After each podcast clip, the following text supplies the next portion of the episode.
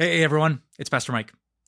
Before we get to today's episode, I want to encourage you with another one of our podcasts that take you deeper into God's Word. After listening here, please check out Little Things with Amber Albee Swenson. Amber's one of our bloggers and writers, and she's amazing at helping you navigate life's challenges by keeping your eyes fixed on Jesus.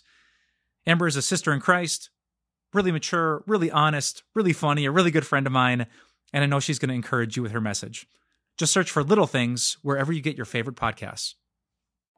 Hey, it's me, Pastor Mike, and I have some really exciting news to share. Some incredibly generous friends of Time of Grace have offered a $400,000 challenge grant. That means that your financial gift will go twice as far in helping us connect more people to the unfailing love of Jesus. And when you support this challenge grant, we would love to send you our brand new 11 week prayer journal. It's called God's Love is Forever a combination of devotions from God's sacred word and guided prayers. This will connect you to the true belief that no matter what happens in life, God's love will always be there.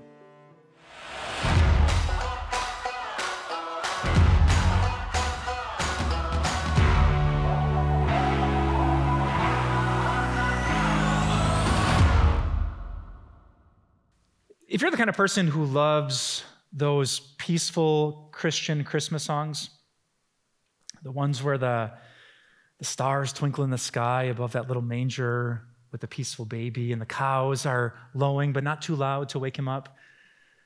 Uh, the ones that you just can push play and take a deep breath, just relax your mind after the end of a long, stressful day, and just sense this heavenly peace washing over your soul. If, if, if you like songs like that, you're going to hate today. Uh, today, I want to take you deep into one of Christmas' classic songs called Hark the Herald Angels Sing. And I just want to warn you up front as a pastor this song is the exact opposite of all that. Away in a Manger has zero time, I should say, has a lot of time for the stars and the baby Jesus and the cows and his beautiful mother. Uh, Hark the Herald Angels Sing has zero time for that. Uh, there's some Christmas songs that spend about half of the measures and the beats with Gloria. Let's do it again. Gloria. Hey, how about a third time? Gloria. Hark says no, no.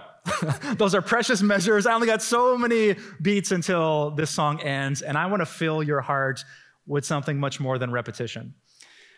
Uh, I want to warn you up front today that this is not the Sunday to relax. Uh, if you're watching at home and you got your phone out, you're kind of two screening it, this is the moment where you need to shut your phone off and put it away. If you're slouching in your chair, I need you to sit up straight. If your pen is somewhere else, I need you to grab it, click it, grab a bulletin, get ready to take notes. Because what we are about to study is the opposite of a theological Twinkie.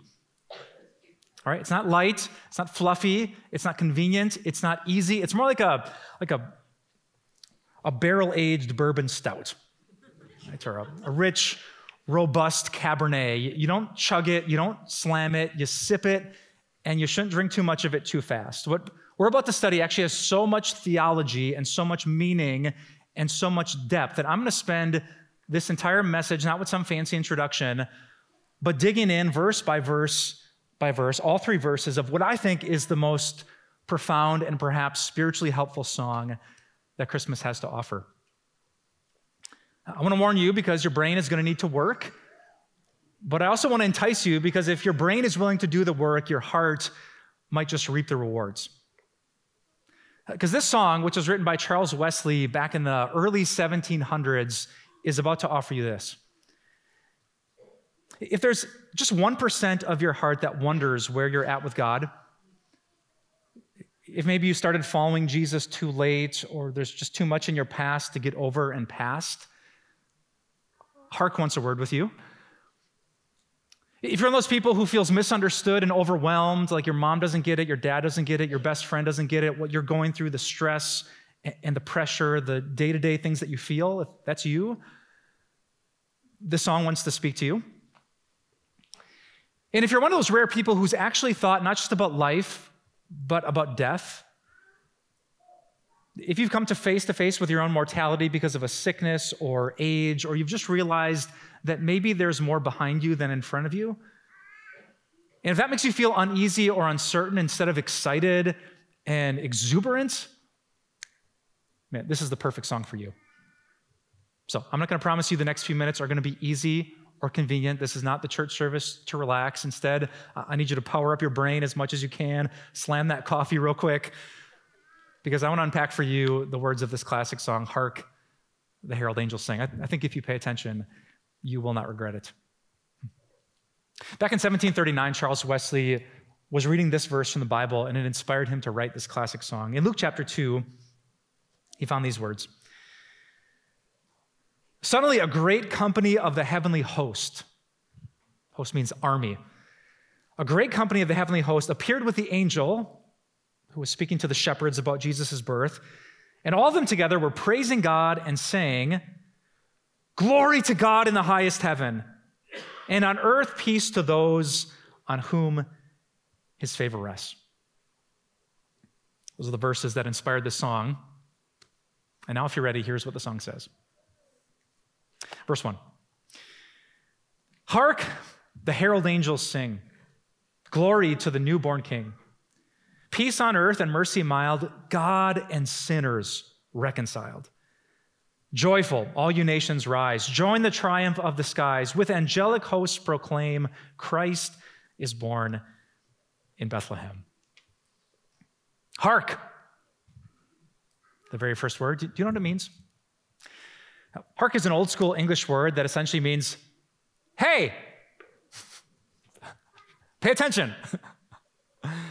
Uh, actually, if we were doing the grammar right, it should be quotation marks, hark, exclamation point, end of quotation marks, the herald angels sing, comma, quotation marks again, glory to the newborn king. When the angels showed up, they were saying, hey, shepherds, pay attention, don't miss this. What we're about to tell you is really, really big news. Hark just means, hey, which technically means if you go to school tomorrow or you go to work, you could say to your buddy, Hark, look at this TikTok video I made. right? it just means pay attention to this. And the herald angels are saying, Hark. The word herald is not a man's name, H A R O L D. This is H E R A L D, which is just a way of saying messenger. So God sent a whole army of messengers, not just one, a whole army of them from heaven, and they said to humanity, Hark, hey, I know you're busy, but don't miss this. Glory to the newborn king, peace on earth and mercy mild. And here's the phrase I want to direct your attention to God and sinners reconciled. You know, I first studied the lyrics of Hark the Herald Angels Sing. I went back home after a long day of work, and there was my family. And sometimes my family, it, if you're the kid of a pastor, you know what this is when pastor dad comes home and he's more pastor than dad. He starts preaching at you because he's been studying all day. So I'm like unloading on my kids, like, oh, this song, it says this, and there's this, and there's this part, and this phrase, and this. And I get to the end of it, barely taking a breath. And when I finally pause, my 13 year old Maya, she interrupts me and says, Well, dad, you're not going to have time to talk about all that. so I guess you're going to have to pick your favorite part. So I'm going to take her advice and talk about my favorite part. And here's what it is God and sinners reconciled. Have you ever stopped to think how absolutely relationally incompatible you and God are? Has it ever struck you that by your very nature you are not God's type? You might be the black sheep of your family or the best of the bunch. Uh, you might have been super religious your whole life or brand new to this. You might have tons of regrets or a few. But because you and I are human, and because humans are flawed, and because on our even our best days we stumble and we sin, we should be so far apart from. The difference between you and me and God is greater than the difference between you and me and the sun in the sky. Could you stand on the surface of the sun? Uh-uh. There's something about the way the sun is and the way that we are that just doesn't fit together. If you put on SPF 1000, could you make it? If you tried harder, wore the right clothes? No, there's something about you and it that can't fit together. And the Bible says the same thing is true spiritually with us and God. He's not just like the best version of us. He's not like 50% nicer and 75% wiser. The gap between humans and the holiness of God. Like he, he blazes with love and patience and goodness. He, he is good with a, a caps lock G O O D. He, he is infinitely wise and pure and holy. And because he is so good, even if you're the best of us here on earth, you are light years away. And that's why the angels are saying, Hark! You're not going to believe this. God and sinners reconciled. This newborn king, Jesus, was born to bring peace to people on earth. So we wouldn't panic and think there was no chance. So we won't just hope for the best that God forgot about the bad things that we did. Jesus was born, he lived, and then he died so that this crazy phrase could be true. Me and you, God and sinners, reconciled. yeah, I recently heard that uh, Oprah back in 2013 was giving this uh, speech at Harvard. And in the speech, she was telling these really intelligent, uh, talented graduates something about human beings. Uh, Oprah, in her very, very long interviewing career, had met all kinds of people multiple presidents, pop stars, military heroes. And she revealed that after her interviews were done, almost everyone, no matter who they were, asked her the exact same question. Once the camera stopped filming, once the microphones were cut, people would lean into her. President Bush leaned in and asked her. President Obama leaned in and asked her. Beyonce leaned in and asked her the exact same question. The question was Was that good? Did I do okay? In fact, she said one time Beyonce is given a show. You can imagine the Oprah crowd going crazy for Beyonce. I mean, she kills it. She got the backup dancers. Everyone's going wild, you know, like she's their, she's their idol. The camera's cut. Beyonce hands the mic to Oprah, and what does she say? Was that okay? And Oprah pointed out to these Harvard students doesn't matter how smart you are, doesn't matter how talented you are, doesn't matter how beautiful you are, how powerful you are. You could be the president, you could be the, the queen bee, you could be anyone. But at the end of the day, there's this voice inside of the human heart that whispers, Am I okay? Did I do good enough? And if we ask that about Oprah, imagine God. And that's why the angels are a whole army of them came with news that was so good that Jesus was born so that you and God could be good. Now, some of you, you can't get past that one thing in your past. The one thing you said before your dad died. Uh, that one moment of infidelity in your relationship. The words that just haunt you in the back of your brain. Others of you came to church so late in your life, you just have a, a wrecked relational history and there's no rewind button to fix it. For a thousand different reasons, all of us, with a whisper or a shout in our heart, wonder Am I okay? Here's the angel's answer. If you have Jesus, God leans in and says, We're good. If the problem with God and you was sin, light years of sin, and if Jesus came to take every last bit of it away, then there's nothing in the way of you and God being good. You're safe. You're saved. You can sing with the angels. This is why it says, Joyful, all ye nations rise. I don't care where you're from. You could be Asian, you could be American, you could be Mexican, you could be Hmong, wherever you are from, get up with joy, sing with the angels. Christ has been born, the Savior of the world who makes God and sinners reconciled. And that's better than a bunch of cows, is it not? and that's just verse one. Give me a thumbs up if you're ready for verse two. All right. You shouldn't have put your thumbs up because verse 2 is the toughest of all. uh, verse 2 is actually so deep, I have a hunch about half of you will need a dictionary to understand it. Uh, so let me give you a clue to what it's all about. Verse 2 is simply trying to tell you who Jesus is. And the simple answer to that question is Jesus is God and human in one person. God, human, one person. That's Jesus. In the lobby after church, I'm going to tap some of you on the shoulder. I'm going to give you a pop quiz, but you're going to be prepared for it because I'm going to ask you who is Jesus, and you're going to tell me God and human in one person. Humanity and divinity, that's Jesus. A divine nature and a human nature, that's Jesus.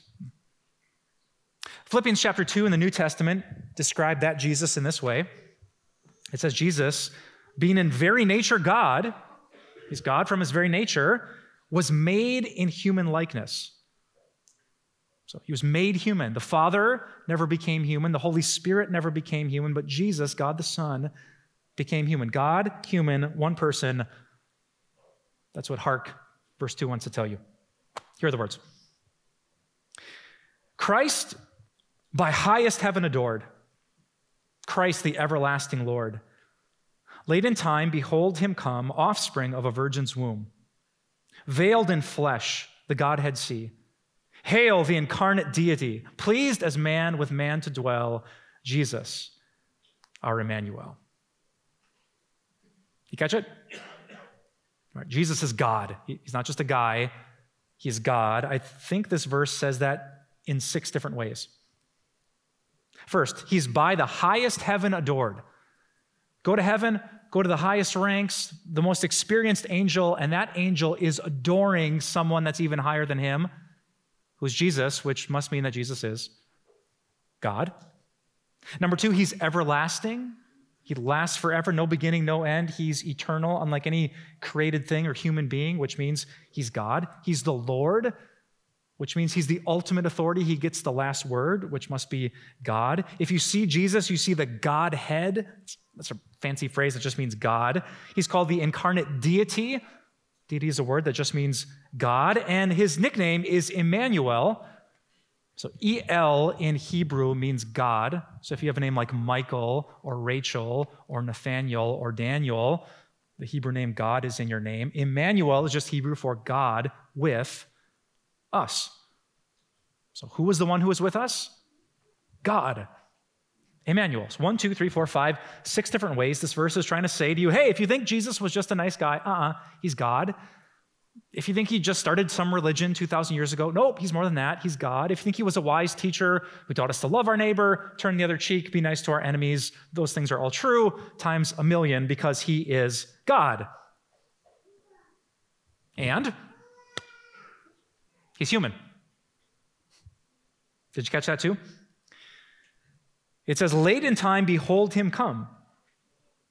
So, in time, God is outside of time and space, but he entered into it. And I could be wrong about this, but I think late in time means that Jesus was born as a human later than Old Testament believers thought. So, it's kind of a quirk of the Hebrew. Adam and Eve, when they had their first kid, Cain, they thought he was going to be the promised Messiah because God made them that promise? No, the Messiah was a little bit later than that. And Abraham thought he was right around the corner, and David wrote songs about the coming Savior. Isaiah had all these prophecies 700 years before it happened. So later in time, God kept his promise, but later than expected, behold, here God is coming in human flesh. He's the offspring of a virgin's womb, born of a woman named Mary, a human because he is human. I love this line veiled in flesh, the Godhead see. Um, wives, how many of you wore a veil on your wedding? Quick quiz. Yeah, you know what a veil does? Um, a veil, you can like see a veil, but you can see something else behind a veil. And so, veiled in flesh means that if you look at Jesus, you could see his flesh. He's a human being, his hands. You could give him a hug.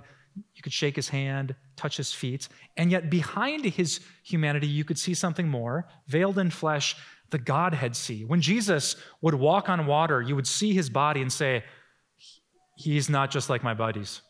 Like, he's so much more. When he would multiply fishes and loaves, you would say, um, My brother can't do that.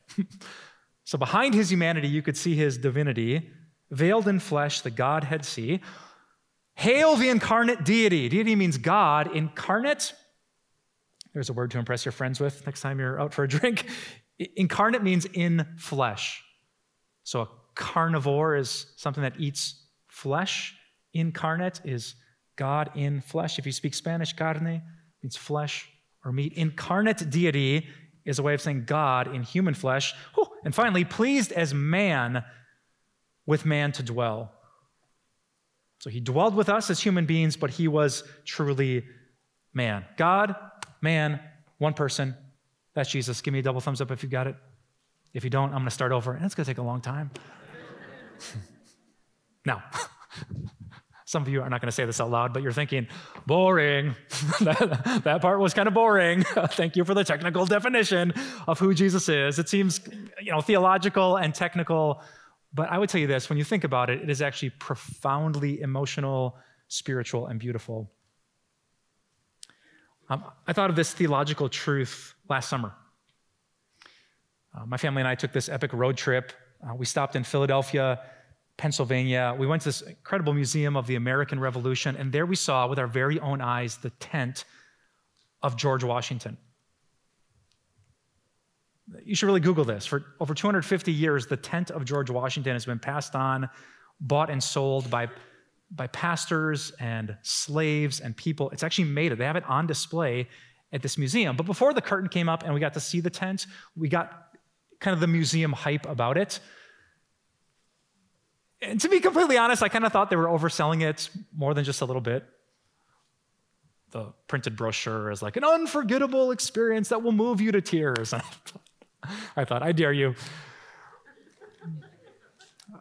I should not have dared them. Before the curtain comes up, this video starts playing.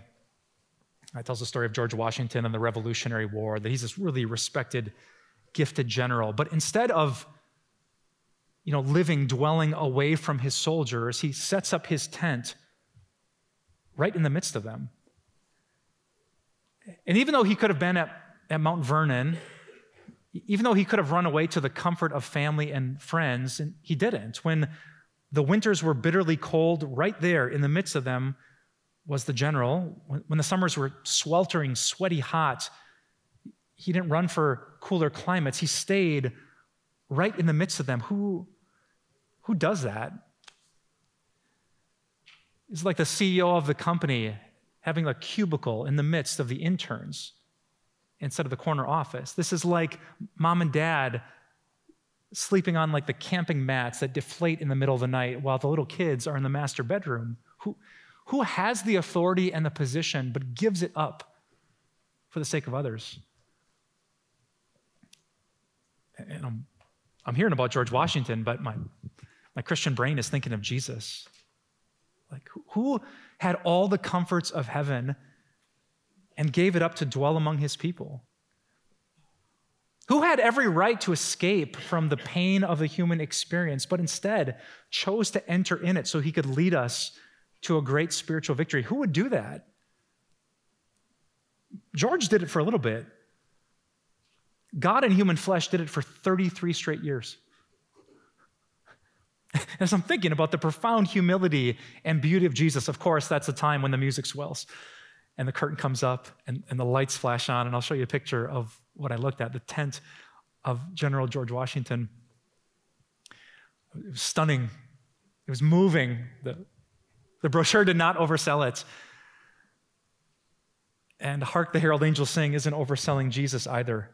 Hail, worship him bend a knee and weep next to the manger of Jesus, who, being in very nature God, would be made in human likeness.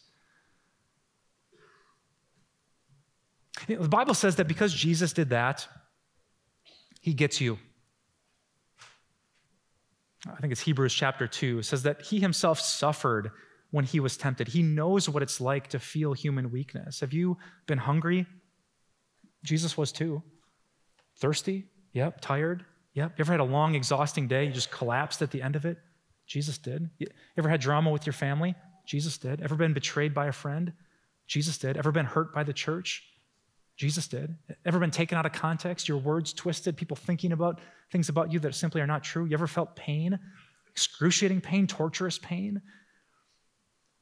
Because God didn't stay comfortable in heaven, but made his dwelling among us, because he was Emmanuel, God with us, he gets it. The Bible says he sympathizes when you're hurting, he feels compassion when you're suffering. When you've been through it, you are not the first. Your, your pain is not ununderstandable because Jesus took on human flesh. He's God, human, with us. Man, that, that thought makes me want to say amen, amen and sing, but I got one more verse to cover today. Here's what it says Hail, the heaven born Prince of Peace.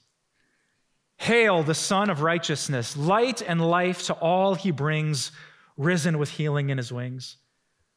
Mild he lays his glory by, born that man no more may die, born to raise the sons of earth, born to give them second birth. It, it is not fair that I only get to talk about one thing in this verse. It's not. Y'all should cancel your lunch plans. Just whatever television station you're watching this on, just keep the clock running. There's so much gold here about Jesus and the peace he offers, and the light he offers, and the life he offers, and the healing he offers. But sadly, I don't have time for all that. I have to pick just one thing today, and I'm going to pick the last line that Jesus was born to give them, to give you, second birth. If I asked you in the church lobby who was Jesus, you would say, God and man in one person. If I asked you why was Jesus God and man in one person, this would be a great answer. He was born to give me second birth. It's a technical Bible term. You might have heard of the phrase being born again. Same idea. The concept is that when someone is born, they're pushed into a whole new kind of life. Right? You probably don't remember this, your mother does. The first time you were born, you were pushed by her into a whole new kind of existence. Brand new life outside the womb. Everything was different. The Bible says that when you're born again, not your mother, but the Holy Spirit pushes you spiritually into a whole new kind of life where everything is different. What you value is different. What you love the most is different. How you think, how you behave, what you believe. This is really Bible slang that's talking about being a Christian, repenting of sin, trusting in Jesus. The reason he came is that so you could have a whole new kind of life. And I'm going to steal a kind of a famous phrase that I didn't invent that says this When you're born just once, you die twice. But if you're born twice, you only die once. Can you crack that riddle? Born just once, you're just born physically, but you have no spiritual connection to Jesus. You're not born again. You will die physically of age or cancer or an accident or whatever. And then, because there's no Savior to save you, you will die eternally. You'll be separated from God. You're not good enough to stand in His presence, no matter how good you might feel. But if you come to faith in Jesus and you're born again, if you have not just a physical birth, but a spiritual rebirth, you only die once. You still die physically. Right? The cancer still comes to Christians, the tragedy still happens to believing families. But after that death is over, there is no second death, there is just eternal life. The reason the news of Jesus is such good news that the angels want your attention is because if you look at the birth of Jesus and then his life and then his death and then his resurrection, what you end up with through faith is a second birth. Yeah, I'm not sure if this uh, is hitting me more just because I'm statistically over halfway dead. I'm 42 years old, and, and if you're 60, you're going to blow off this comment, but I, I feel my age every day in a way that I did not five years ago. I see it on the wrinkles that my daughters love to count when I put them down for bed. The gray hairs th- three weeks after a haircut. I feel like I need another haircut. I feel it in my back after I work out, my lack of flexibility. My, my body is changing. My mind is forgetting things. The other day, I was typing up a sermon and I had to in, increase the zoom on the screen to be able to read it. Like, I feel it. And, and I realize this that, that, that time is coming, and maybe it's already come, where most of my life is behind me. And you might be 15 here today, and it seems like it doesn't apply to you, but you will blink and you will not be 15. And you might just be praying to for your little kid to get through the night. You're going to wake up one day and that kid's going to be driving you in the car. Right? Life flies by. And so sooner or later, and maybe you're at this point where you really start thinking uh, about big questions about life and death and what happens next. This song is reminding us that if you have Jesus, you are one step closer to your pain being done forever. Like, if you have Jesus, you might have anxiety, and maybe it's not getting better and it's not going away, but you are lit- literally one day closer to the end of anxiety. If you're grieving the loss of someone you love, compared to last Sunday, you are one week closer to being done with your grief. If your back hurts, if you deal with the trauma of war, if, if you struggle from something that happened to you as a kid when you were growing up, if you have Jesus, you are one day closer to the end of it. We make these, uh, these little kids make these chains counting down to Christmas Day. I think we should just, we wouldn't know how long to make it. We should make a chain for our pain every day. One day closer. One day closer. Until I get to put my hand on the doorknob of eternity and and a kind of light and love and healing and life and happiness that I can't even fathom on this life. That is mine forever. Without Jesus, I didn't stand a chance at it. I would have died twice. But because of Jesus, you and I, no matter what your story, your sin, your struggle, your past, your brokenness, if you come to Jesus, if you believe in Him, that could happen right now for some of you for the first time ever. You would only die once and receive in His name the gift of eternal life. it makes me think uh, last year I was at this um, church service visiting uh, in another city, and the pastor invited all the little kids up for the children's message. You ever seen something like that? And all these kids come up, but apparently this toddler who was sitting right behind me and my family, he did not want to go up. And I was close enough to hear the uh, parents. Have you ever had a whisper argument with your kid in church? so it's happening. Like, go, go, go up. It's like, I don't want you. Like, no, go up. Mm-mm. So little kid, stubborn, just sits there in the pew. He's not moving until until the, the very first line of the pastor's message, where he says this quote, kids, I'd like to give you some candy. and I kid you not, this little guy, he he's like Usain Bolt out of that little pew. He jumps up, he scooches past, takes a hard left, and he, he literally hurls his entire body like a major leaguer sliding into second because he wanted a gift that was so good and it was so free and it was so close. I just want to say that's like Jesus. Maybe some of you are reluctant about church and the Bible, and you know there's these rules. You're supposed to give money, and has this different ethic of sexuality and marriage, and you sit there and, and you don't want to you don't want to surrender. You don't want to be all in for Jesus. And and before it's too late, I just want to tell you this: whatever whatever it costs you to follow Him, what He is offering you is, is infinite. It's eternal. This world can make you happy in bits and starts. The likes and the love and the, the loot works for a little bit, but what Jesus is offering you is forever. Today could be your day to come to Jesus, to receive the light of the world, to be born again, a whole new kind of life where you give up a little, but you gain so much more. Some smart angels. Hark! Hey, you and God, good. God and man, Jesus in one person, born so that you could be born again. What a song and what a Savior. Let's pray. Oh, God, this news, is, it almost feels too good to be true.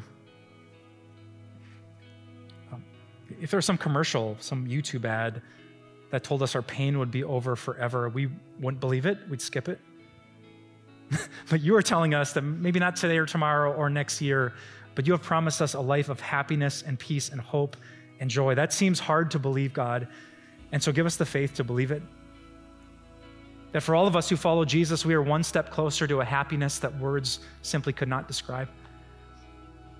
God, I'm praying, I'm praying big for people here today who are just un- uncertain They've been watching at home, they've been coming to church. They're not all in with Jesus. Open their eyes to see that what he is offering is infinitely better than everything this world treasures. And I pray, God, that you would hold on to us in the difficulties of this earth. Jesus, you know what it's like. You know what it's like to be here and to walk in our shoes. You did it for 33 straight years. So sustain us and strengthen us. Give us everything that we need to get up in the morning with joy and to lie down at night with peace. We pray all these things, God, with confidence and with hope because we know who we are, those who've been born again, and we know who you are, our Heavenly Father who's given us new life. So we pray all these things in Jesus' name. And God's people said, mm, Amen. Great message today, Pastor Mike, on a Christmas carol packed with significance about Jesus' birth and what it means for us as his children. This Christmas season, some generous friends of Time of Grace have offered a $400,000 challenge grant. That means your gift goes twice as far. And as a special thank you, we'd love to send you this 11 week prayer journal called God's Love is Forever. Supplies are limited, so request yours today. Hey, it's me, Pastor Mike, and I have some really exciting news to share. Some incredibly generous friends of Time of Grace have offered a $400,000 challenge grant. That means that your financial gift will go twice as far in helping us connect more people to the unfailing love of Jesus. And when you support this challenge grant, we would love to send you our brand new 11 week prayer journal. It's called God's Love is Forever a combination of devotions from God's sacred word and guided prayers. This will connect you to the true belief that no matter what happens in life, God's love will always be there. We do have a limited number of God's Love is Forever. Request your copy while supplies last. You can call us at 800 661 3311, visit timeofgrace.org, or write us at P.O. Box 301. Milwaukee, Wisconsin 53201. Nothing matters more than connecting people to God. Like that anxious teenager scrolling on her phone, who doesn't really know who Jesus is, or that family that might look good from a distance, but they're barely keeping it together, or that Christian going through chemo who needs to know that she is going to see the face of God. Nothing matters more than connecting people just like that to the God of forgiveness, love, and power. And that is exactly what Grace Partners do. Grace Partners give regularly and generously to Time of Grace. Join me today in becoming a Grace Partner. Time of Grace doesn't end here. Visit timeofgrace.org and explore encouraging resources, or sign up for a daily email and have everything delivered right to your inbox, like our Grace Moments devotions, Grace Talks devotional videos, blog, and podcasts. Follow us on social media, where you'll find a supportive Christian community. Do you need prayer? Contact us and let us know what's on your heart. Thank you so much for your support. See you next week on Time of Grace.